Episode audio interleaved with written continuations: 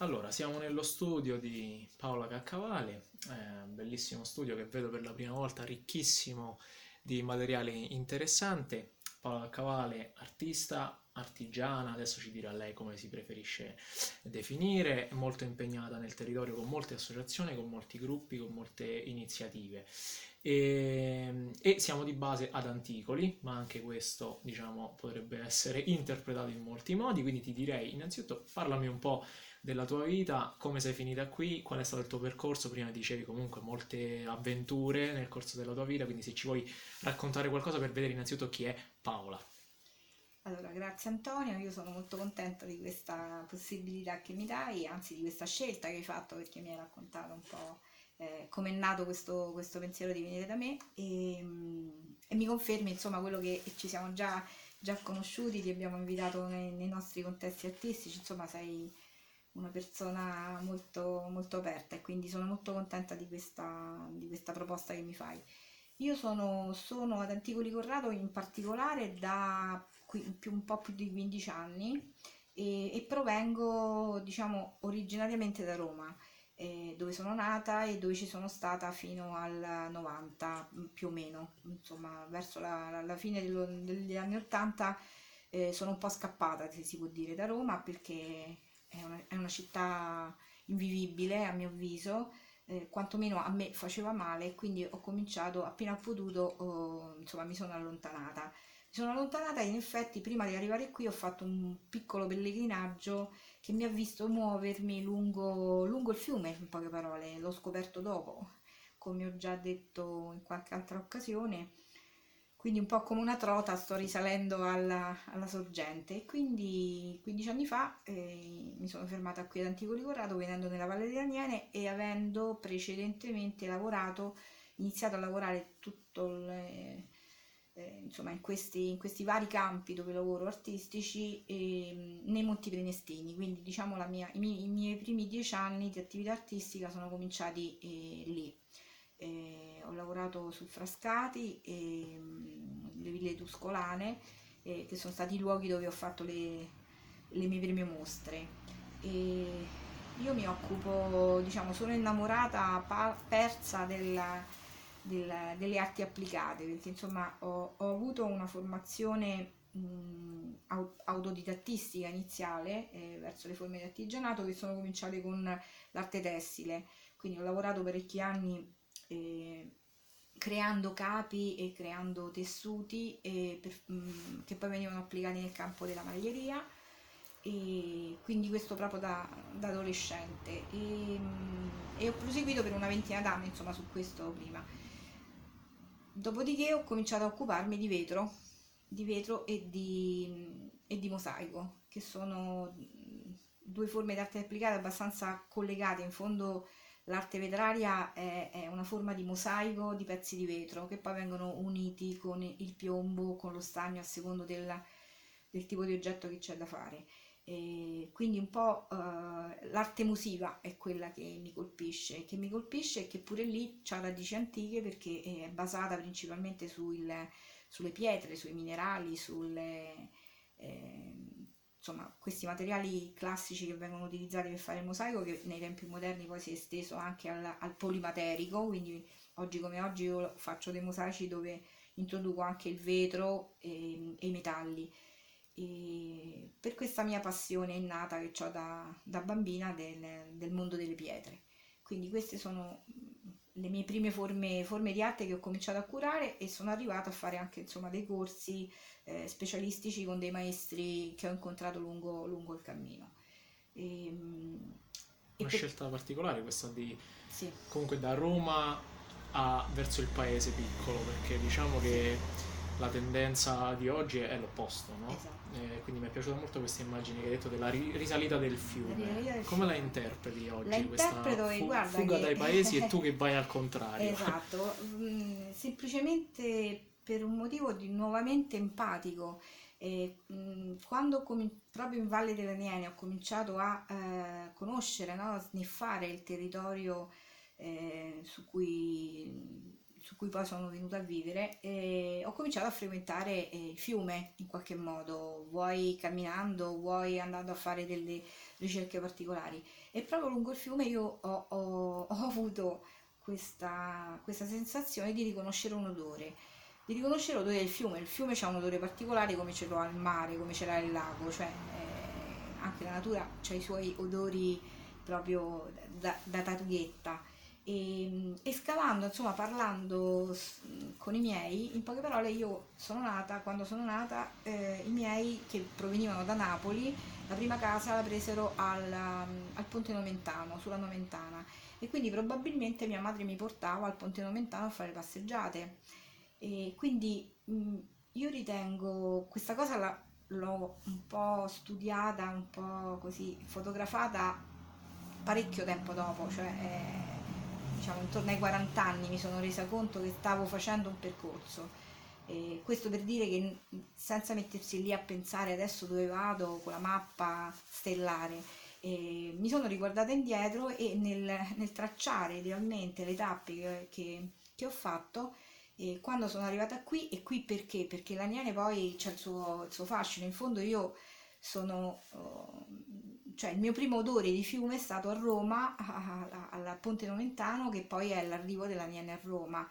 Eh, anni 60, quindi i tempi in cui si viveva in maniera ancora un po' meno caotico rispetto, rispetto a oggi, anche nella grande città, e quindi in fondo io non ho fatto altro che eh, essere attirata da, da, da, una radice che non era la radice mia perché non sono originaria di qui e nemmeno miei, la mia famiglia però è un odore, è un, è un odore che, che, non è poi un semplice odore, insomma lì poi entriamo un po' nella, quasi nella, nella magia, però io uh, credo, credo, questo come, come, un po' un animale, quindi è, è, stato un, un, riconoscere un qualcosa e in fondo sembra, sembra un caso, però... Um, tra i miei impegni stiamo lavorando appunto da tempo a un cammino che è il cammino della Niene, che, se, che dovrebbe servire proprio a questo. E ci siamo resi conto eh, con, con, l'attività che stiamo facendo per il contratto di fiume e, e siamo andati a Roma a parlare con quelli che si occup- dovrebbero occupare del Tevere che nel cittadino c'è questa inconsapevolezza del fatto di possedere un fiume, mm. che poi in questo caso se ne posseggono quasi due,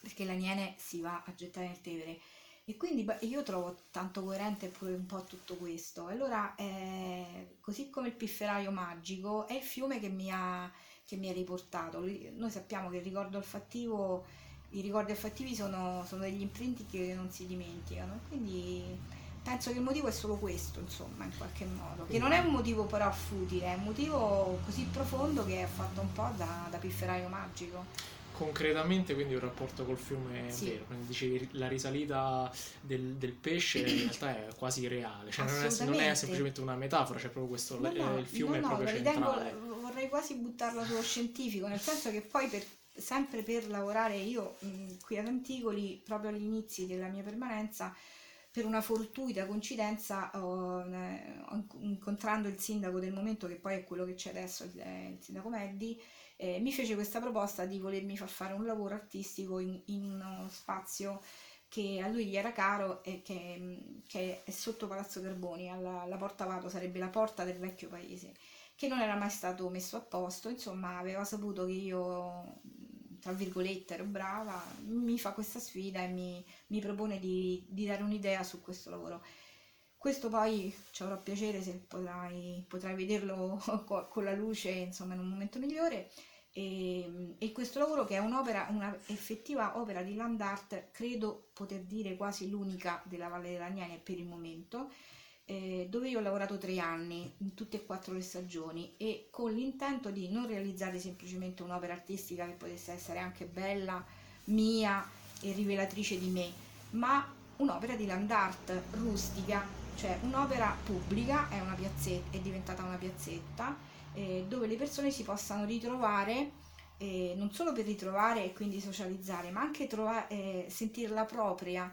Quindi io ho fatto uno studio di un anno, sono andata a reperire materiali del luogo e ho messo all'interno, è un polimaterico misto, dove ogni tanto ci sono anche dei piccoli disegni che fanno capire cose. Tra queste cose ci sta la flora, la fauna. Tra la fauna c'è la trota, la trota fario. E quindi mi sono messa a studiare per ogni cosa, io ho fatto lo studio.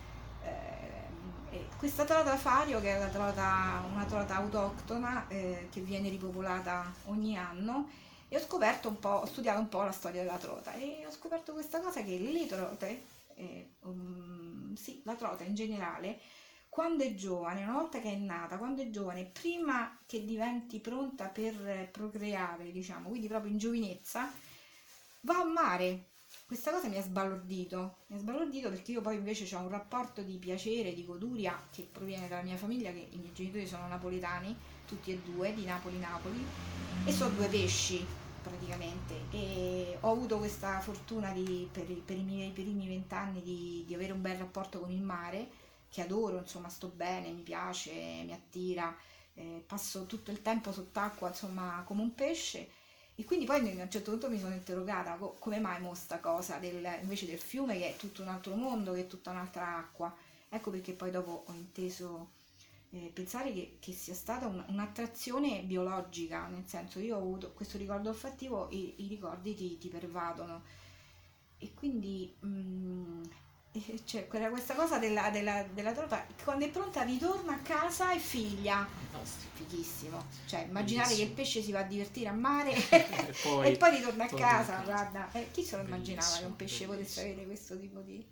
E quindi land art, eh, zoologia, potremmo dire, geologia, di tutto. Una cosa che, che, hai detto che mi è piaciuta tanto è la butterei quasi sullo scientifico, sì. perché io sono molto eh, attratto e molto d'accordo con questa visione dell'arte che si mescola a, alla scienza, cioè con qualcosa di, non dico un tutt'uno perché comunque ci sono delle peculiarità della scienza e delle peculiarità dell'arte, certo. però sono sicuramente dei mondi che possono comunicare. Come? E io vedo in realtà spesso da un lato magari una scienza, eh, come dire, schizzignosa verso l'arte come qualcosa di inutile, dall'altro artisti che spesso si trincerano in un mondo troppo astratto senza la materialità esatto. del mondo che invece un approccio scientifico potrebbe contribuire. Certo. Quindi questo mi piace molto e ti vorrei chiedere allora qual è secondo te il rapporto tra scienza e arte? In che modo possono interagire se possono? Eh, a mio avviso, per sottolineare quello che stai dicendo, ti dico che secondo me non c'è un rapporto tra arte e scienza, c'è una commistione, cioè eh, in questo c'è una frase che io ho già ehm, utilizzato per esprimere proprio qual è, ecco te la, te, la, te la devo leggere perché è proprio quello che è la risposta a questa cosa che dici.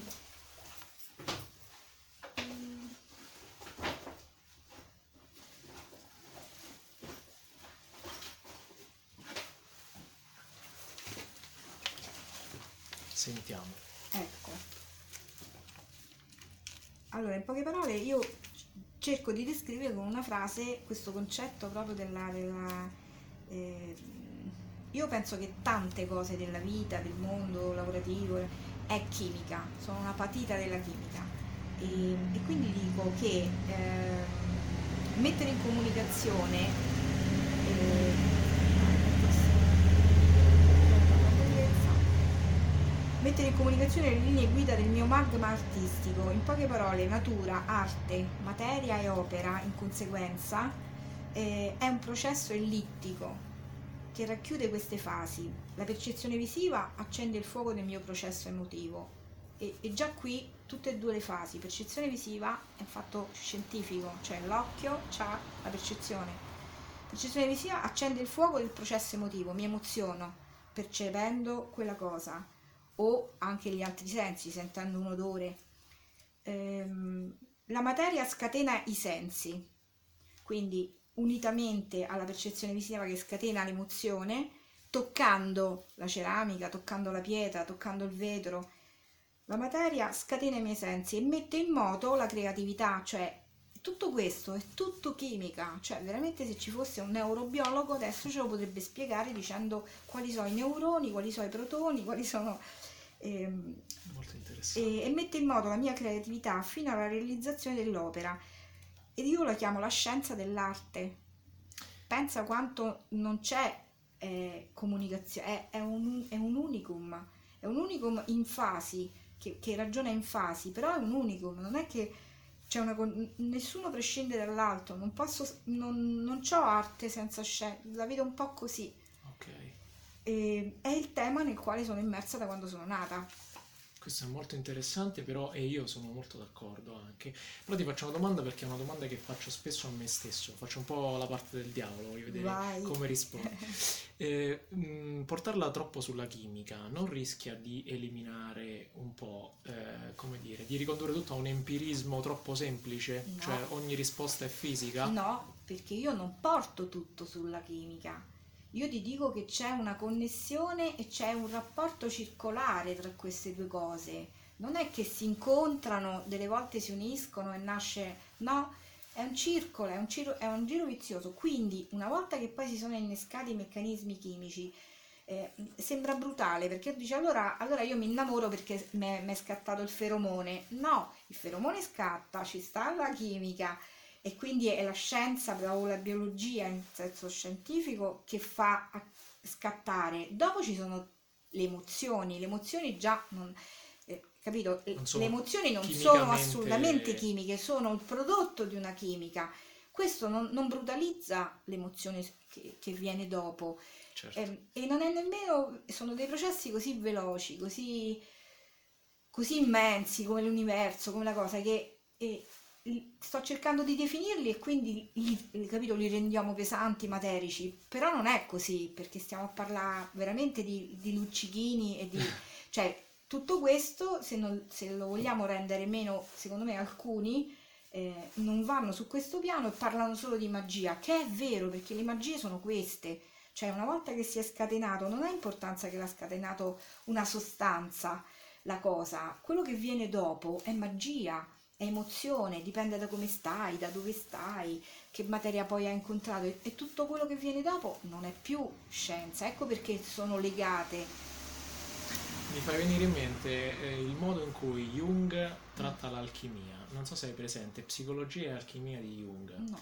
E lui ti- è un libro che ti consiglio, indaga proprio tutto il discorso eh, psicologico e simbolico, anche a livello di inconscio collettivo, perché lui parla di inconscio collettivo all'interno dei processi dell'alchimia, che penso possa interessarti, perché c'è questo rapporto tra materia, tra corpo e anima, tra corpo e coscienza in maniera, eh, come dire, inscindibile, che in realtà diciamo la nostra cultura occidentale spesso tende a dividere Eh, queste certo. due sfere, soprattutto invece, quella platonica ecco, e quella bravissimo, cristiana. bravissimo. Infatti io penso che siano più dei fatti eh, culturali, ehm, mentali che quindi hanno razionalizzato e probabilmente e questa è nella natura dell'uomo, anche perché spaventano, perché se invece vai su tutto l'altro versante, eh, ma allora Certo, veramente...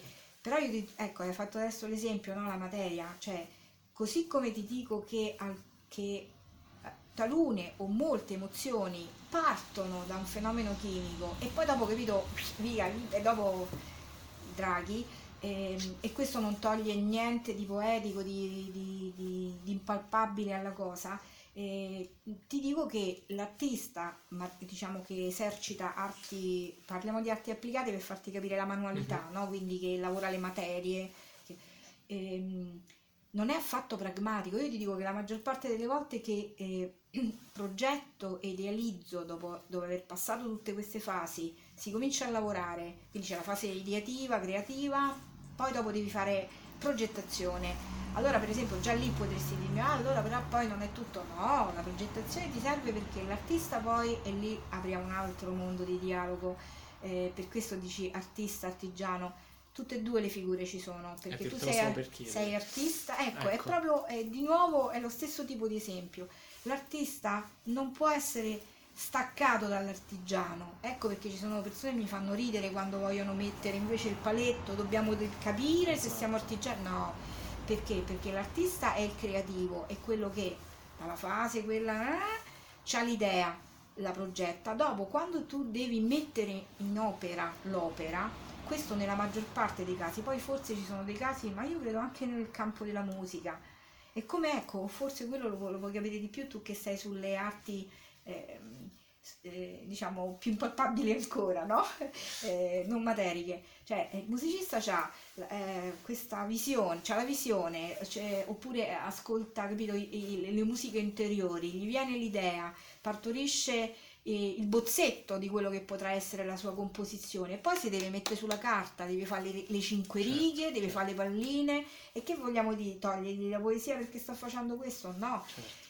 ecco, e delle volte quando tu ti dicevo prima arrivi a fare la progettazione perché se io devo fare questa vetrata devo sapere quante sono le misure devo, immag- devo comprare il materiale per vedere quindi devo razionalizzare quando la vado poi a mettere in pratica e costruire che si fa pezzo per pezzo si ricambia di nuovo, lo sai perché? Perché mentre mi sto girando per prendere quel pezzo stabilito che qui non c'ha poesia, inciampo in un, pezzo, un altro pezzo di vetro che contiene una forma che non era prevista e da lì cambia tutto. Allora, la poesia e la magia c'è continuamente. Questo non è più scienza, perché la scienza è servita solo inizialmente a mettere in moto il processo creativo, eccetera, eccetera.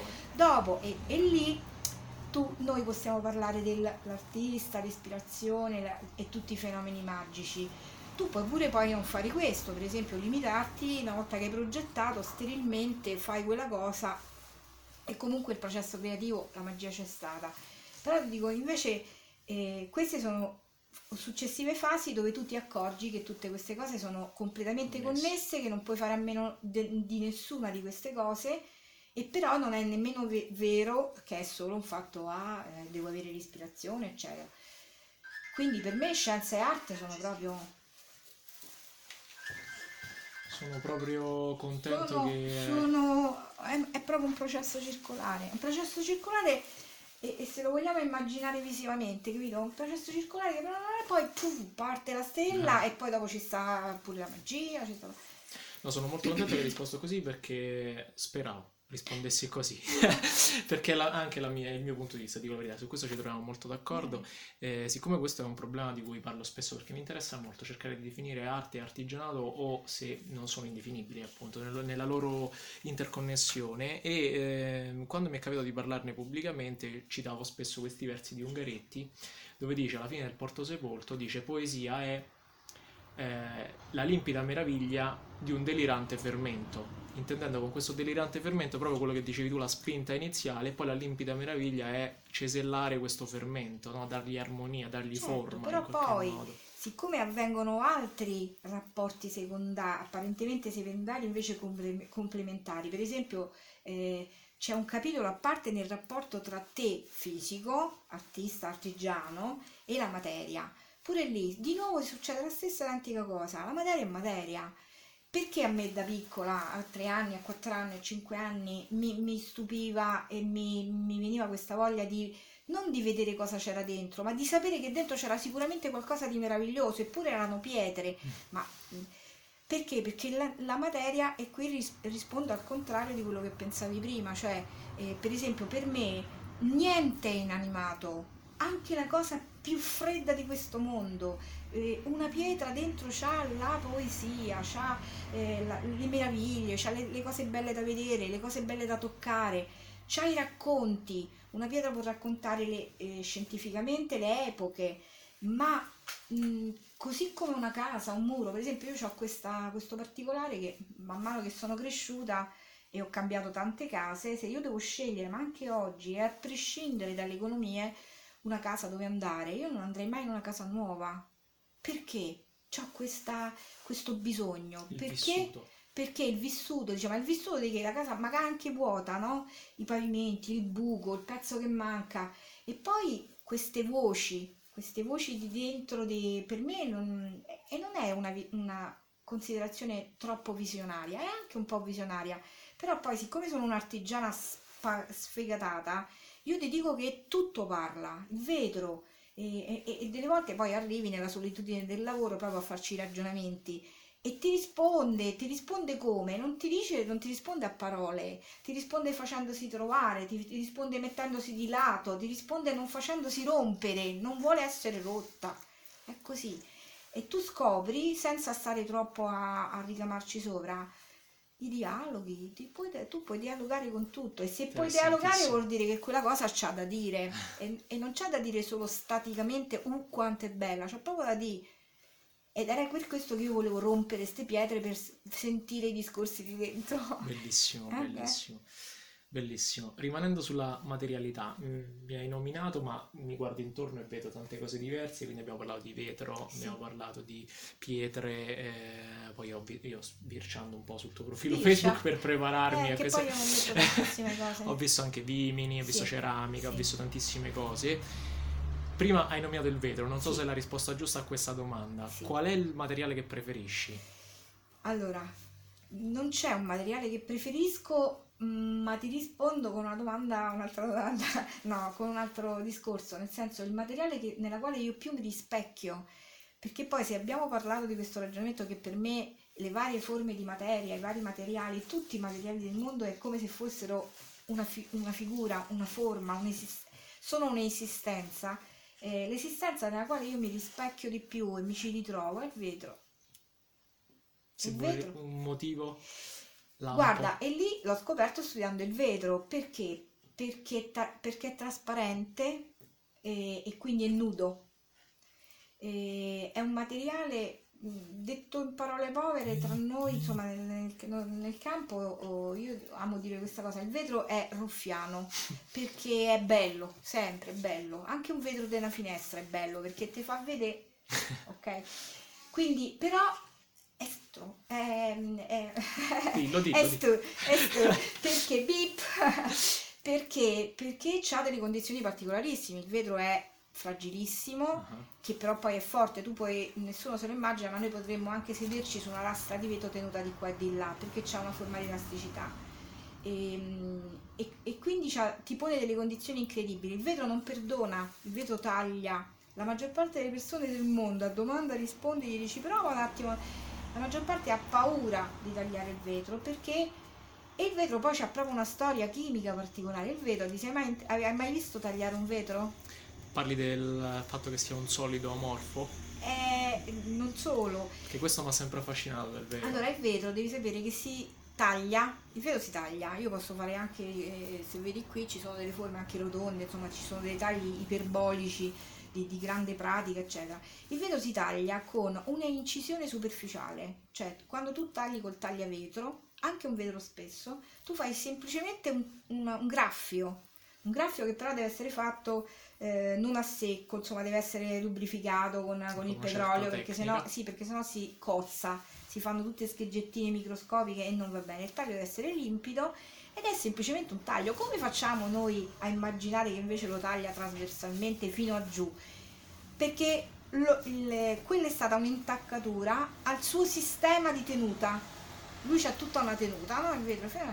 Tu gli hai intaccato questa cosa, è come se gli avessi fatto una ferita. Poi, per le sue proprietà di rigidità, andando a, ri- a riportarti su quel taglio, dandogli una botta, quel taglio si ripercuote fino a giù. Già questa sulla è una cosa particolarissima. Ehm, ma la cosa ancora più particolare che non immaginiamo del vetro, che è, è pure freddo, per esempio è atermico, ha delle caratteristiche meravigliose, e poi tieni presente che il vetro il 75% è silicio, che è la sabbia.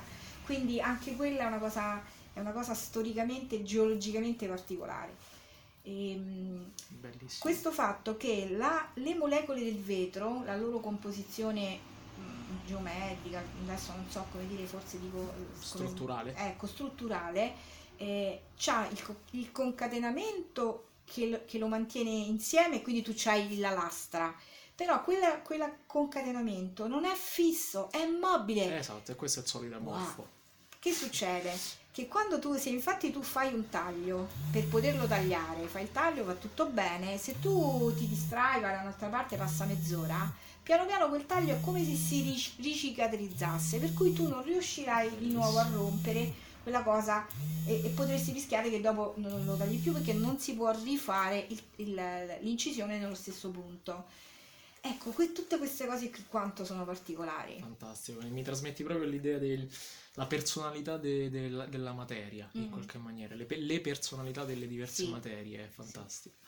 E spostiamoci sul versante dell'associazionismo invece dell'impegno nel territorio, però con questo gancio, perché io mi ricordo una tua opera che a me piace tantissimo, che è quella che hai presentato quando abbiamo fatto l'evento a Rio Freddo, quindi Mhm. questo c'è stato questo incontro da artisti e Sì. associazioni, eccetera, e questa opera sul fiume, Sì. sul fiume come punto di collegamento concreto, oltre che simbolico, soprattutto in relazione ai paesi della Valle dell'Aniene e quelli Sì. che tu hai, hai chiamato, se non ricordo male, i paesi incrostati, increstati, qualcosa del genere, ok? Ricordo I paesi bene. di cresta. Ok, di che increstati, termine, increstati, sì. increstati, cioè quelli che non sono eh, diciamo direttamente accessibili dalla Tiburtina che è la via principale che Certo. poi segue quasi parallelamente il fiume, no? Sì.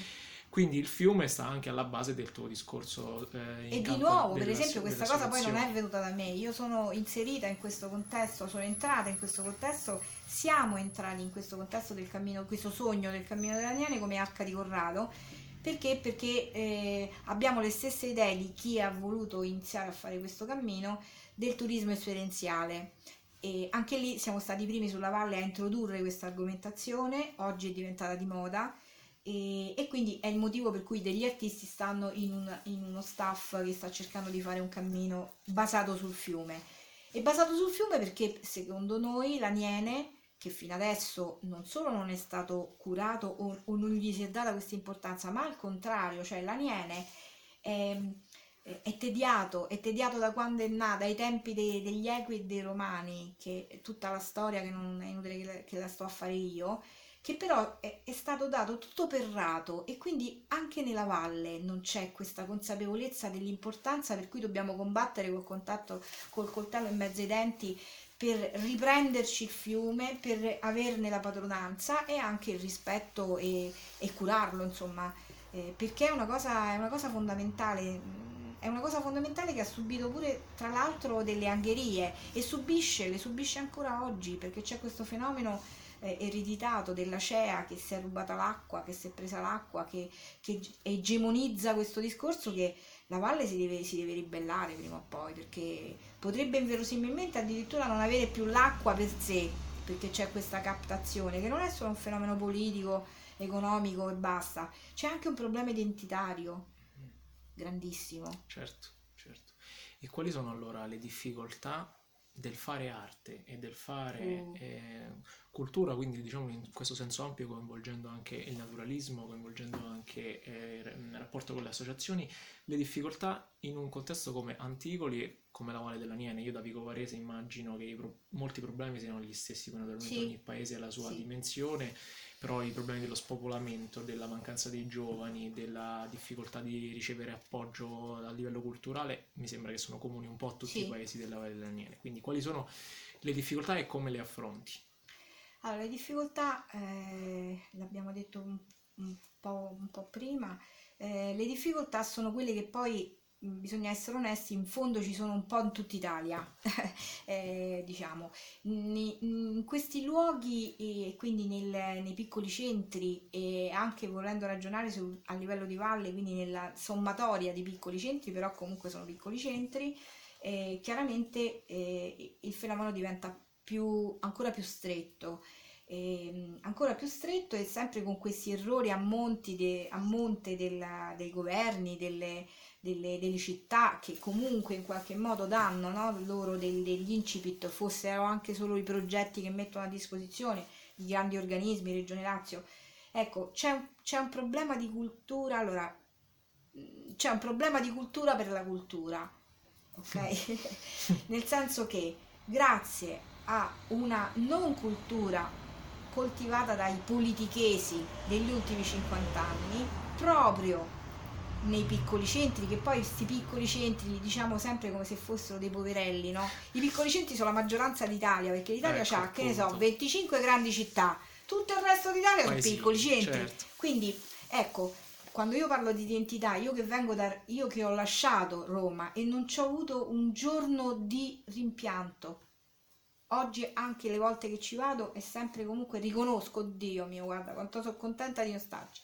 Grande città. E quello potrebbe essere pure un, fa- un fatto del tutto personale, No, perché io ho perso tante amicizie che mi hanno detto va ti vogliamo bene però ciao ti venivamo a trovare ogni tanto ma eh, non eh, invece poi questo fenomeno comunque fortunatamente si è un po' esteso cioè le grandi è proprio l'errore delle gra- grandi città. Le, le grandi città non, nelle grandi città non si vive nelle grandi città c'è una grande, una grande guerra a cercare di, di vivere por- riportando a casa la macchina, riportando a casa la pelle, riportando, mm. capito? Come se quasi se stessi dentro la giungla, quando invece sono tutti perbenisti che pensano che in città c'è il massimo, questo per dirlo a quelli nati nei piccoli centri che sognano di andare in città.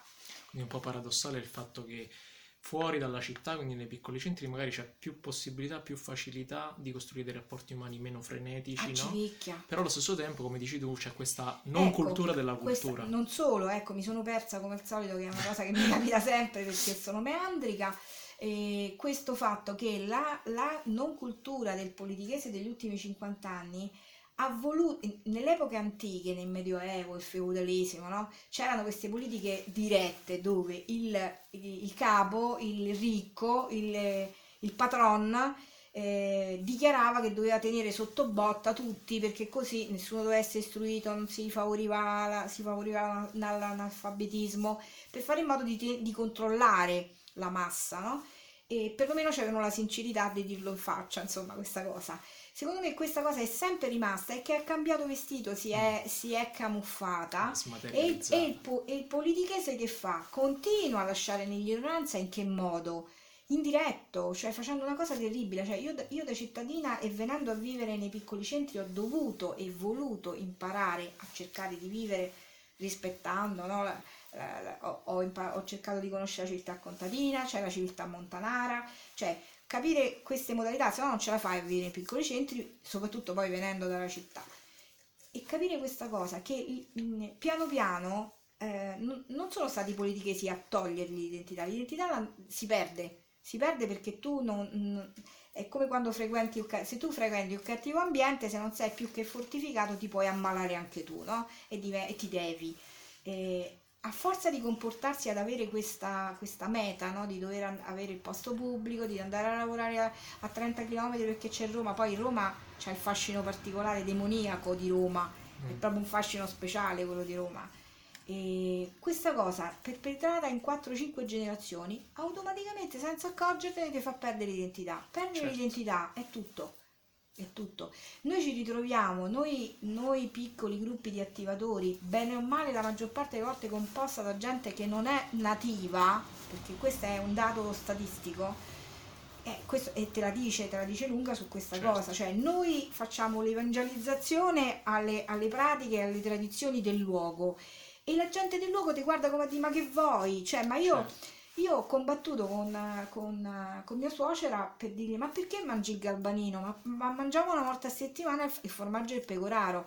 Ma mangiatelo te il formaggio del pecoraro. Io sto tanto bene col, col coso incartato che gli dà sicurezza perché hanno fatto le politiche di far credere, di far credere queste cose. E quindi guarda la fatica più grossa, tu prima dicevi come pensi la cultura, qui devi fare un passo indietro, devi fare un passo indietro nella cultura del, della propria identità, prima di tutto. Figuriamoci se possiamo facilmente far capire che potrebbe essere invece un fenomeno evolutivo successivo che c'è il valore della, che attraverso che l'arte non è solo correre dietro al sole, che, eh, ne, che artigianato significa mestieri, che mestiere, cioè noi per esempio sono vent'anni che alle istituzioni locali non chiediamo soldi per finti progetti culturali, facciamo le mostre, facciamo gli eventi, facciamo i festival. No, neo diceva Verdone.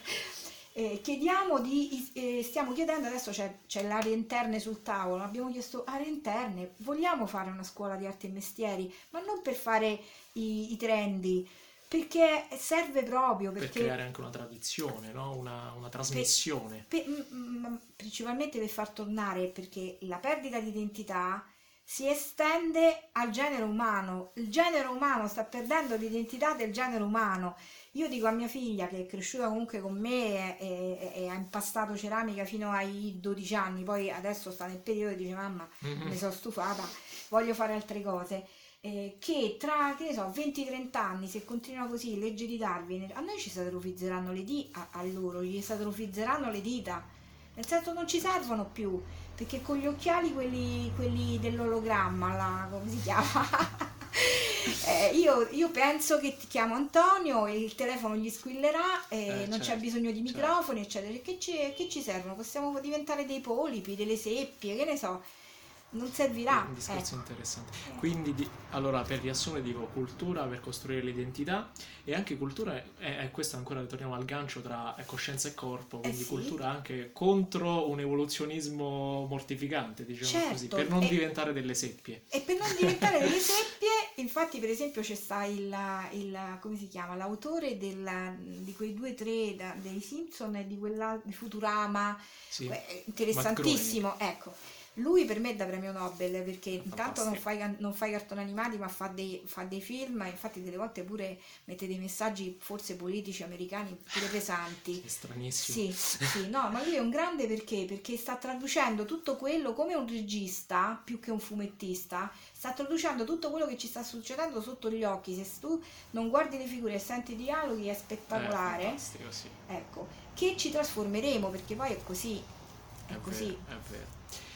E quindi in, in fondo l'unica cosa che non ho risposto bene era il discorso della cultura. Eh, che difficoltà c'è nella valle a, portare avanti il, il discorso culturale ehm, con questo vestito diverso dal solito, cioè non voglio parlare di arte pura e basta, che comunque sarebbe eh, un tema interessante, cioè eh, parliamo di musica, parliamo di mostre, parliamo di quadri, parliamo di... No, no, noi siamo proprio eh, specializzati a, è per questo che non c'è il confine arte artigianato, noi siamo arte, arte per vivere, arte sociale, arte Ok. educativa, arte, eh, cioè ti dico facciamo i laboratori da 20 anni, noi ci siamo assicurati la, eh, eh, come si dice, la, mm, di mandare avanti la tradizione, anzi abbiamo creato la tradizione la mandiamo avanti da vent'anni della calligrafia antica con il calamo di canna e l'inchiostro secondo i dettami dello scrittorium sublacense. Vengono i ragazzi principalmente delle, delle medie, quindi della mm, prima- primaria di secondo grado, eh, ma vengono anche quelli delle superiori ehm, e noi combattiamo con gli insegnanti che nel farli entrare nel laboratorio dicono oh state buoni, tanto non siete buoni a fare niente, bla bla bla e non apriamo il discorso de- che, metà delle colpe del mondo sono degli adulti. Ma non per, eh, per glorificare Greta, Greta, è proprio una, una cosa che dico da, da, da 30 anni.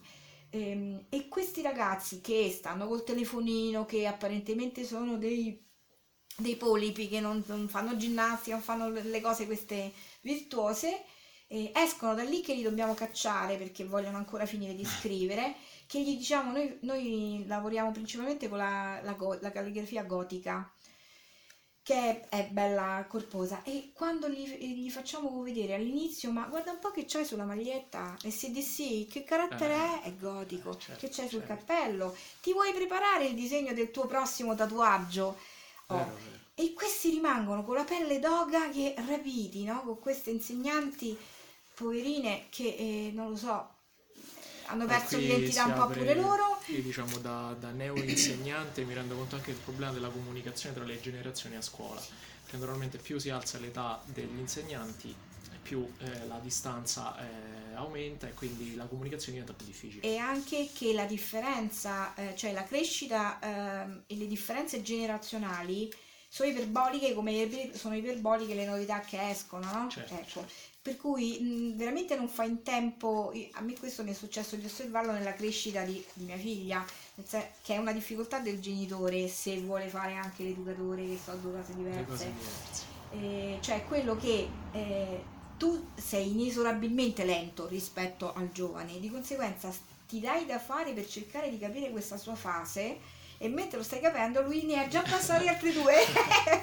È la Ecco, velocità. È la velocità, però insomma con un po' di buona volontà si può fare tutto. Quindi il problema della cultura in valle eh, c'è tanti, tra l'altro in valle che è, che è una- un territorio particolarissimo per il discorso della cultura. Nella Valle dell'Aniene, lo diciamo sempre, si parla di Grand Tour, ecco adesso siamo entrati in un altro concetto europeo, per cui è nata una, una prima associazione europea eh, legata al- a Goethe e, e al suo viaggio.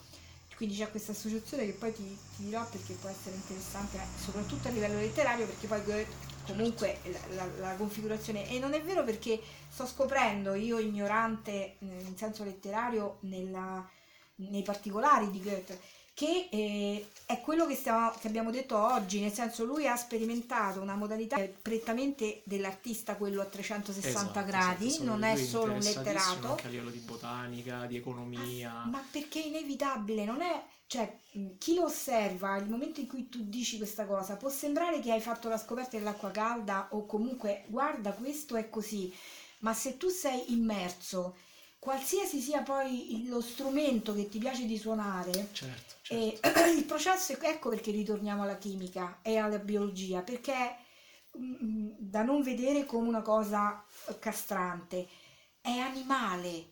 Allora, noi potremmo osservare dei fenomeni simili in una specie animale che ci mettiamo ad osservare, eccetera. Quindi è un processo naturale, naturale. Fantastico, fantastico. Ti chiedo, e poi ci abbiamo alla chiusura, eh, Qual è l'opera a cui stai lavorando adesso? C'è qualcosa a cui stai lavorando? Eh, bella domanda. No, non sto lavorando a nessun'opera, sempre perché, ti ripeto, negli ultimi sei mesi que- gli impegni questi territoriali sono... che poi è, è, è, un cane che si morde la coda, nel senso che eh, se, se fai questo, che è, che è puro volontariato e non basta dire questo, cioè devi proprio essere... Io sto finanziando il mio attivismo ok? Quando invece ho bisognissimo di lavorare perché io faccio solo questo nella vita e, e, e dico da, da, 30 anni che voglio fare il lavoro dell'artista, mm. quindi quasi razionalmente ed essere presa seriamente in questo senso. Il lavoro non mancherebbe, non credo affatto nel, nell'arte come elite. Perfetto. Si possono fare tantissime cose e questo non lo dico solo io, finalmente ci sono parecchi movimenti, correnti e anche devo dire la verità, anche la politica, anche la... però in ambienti comunque un po' più aperti sicuramente.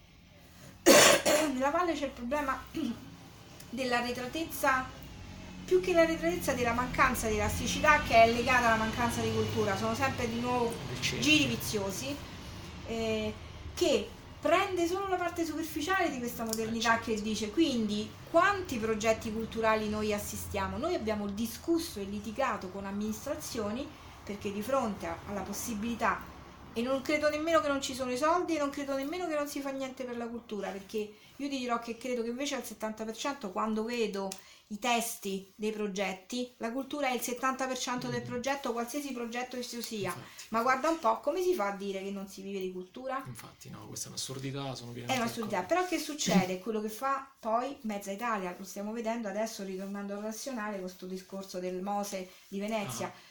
Il, il discorso è l'incapacità, la fraudolenza, ma proprio come essere umano, non ha importanza di che partito sei, sono fraudolenti come persone, come uomini. Voglio dire, Valorizzazione serve perché la gente va educata, la gente non sa nulla di queste cose e guarda che quando tu li fai veri i progetti educativi abbiamo delle risposte fantastiche, la gente è entusiasta.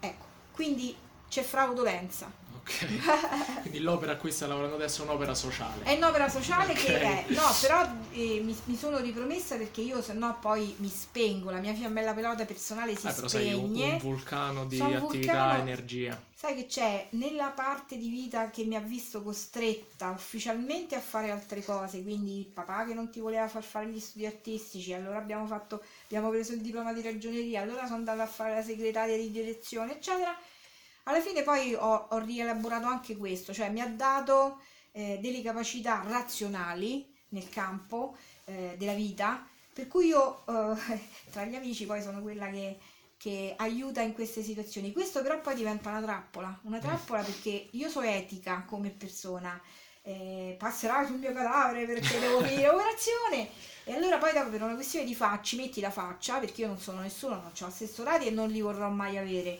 non ho ruoli politici effettivi perché chi deve lavorare deve essere libero, se no mm. non si lavora perché dopo c'è la macchina certo. sistemica che ti mette nelle condizioni di non fare veramente quello che si deve fare. E quindi poi dopo eh, mi sento male se, no, se, vengo meno all'impegno preso, però, però eh, mi devo fermare perché io, de- io, debbo, dico sempre una cosa e concludo eh, in un altro quadro, quadruccio che do di me come artista eh, io sono come una gallina, devo fare le uova. Tu puoi impedire a una gallina di fare le uova e dici no adesso ce le ho, non le fa. No, quella quando arriva il momento l'uovo lo devi fare. E ho bisogno di fare uova. Perfetto, chiudiamo così allora sì. con questa bellissima sentenza finale. rurale.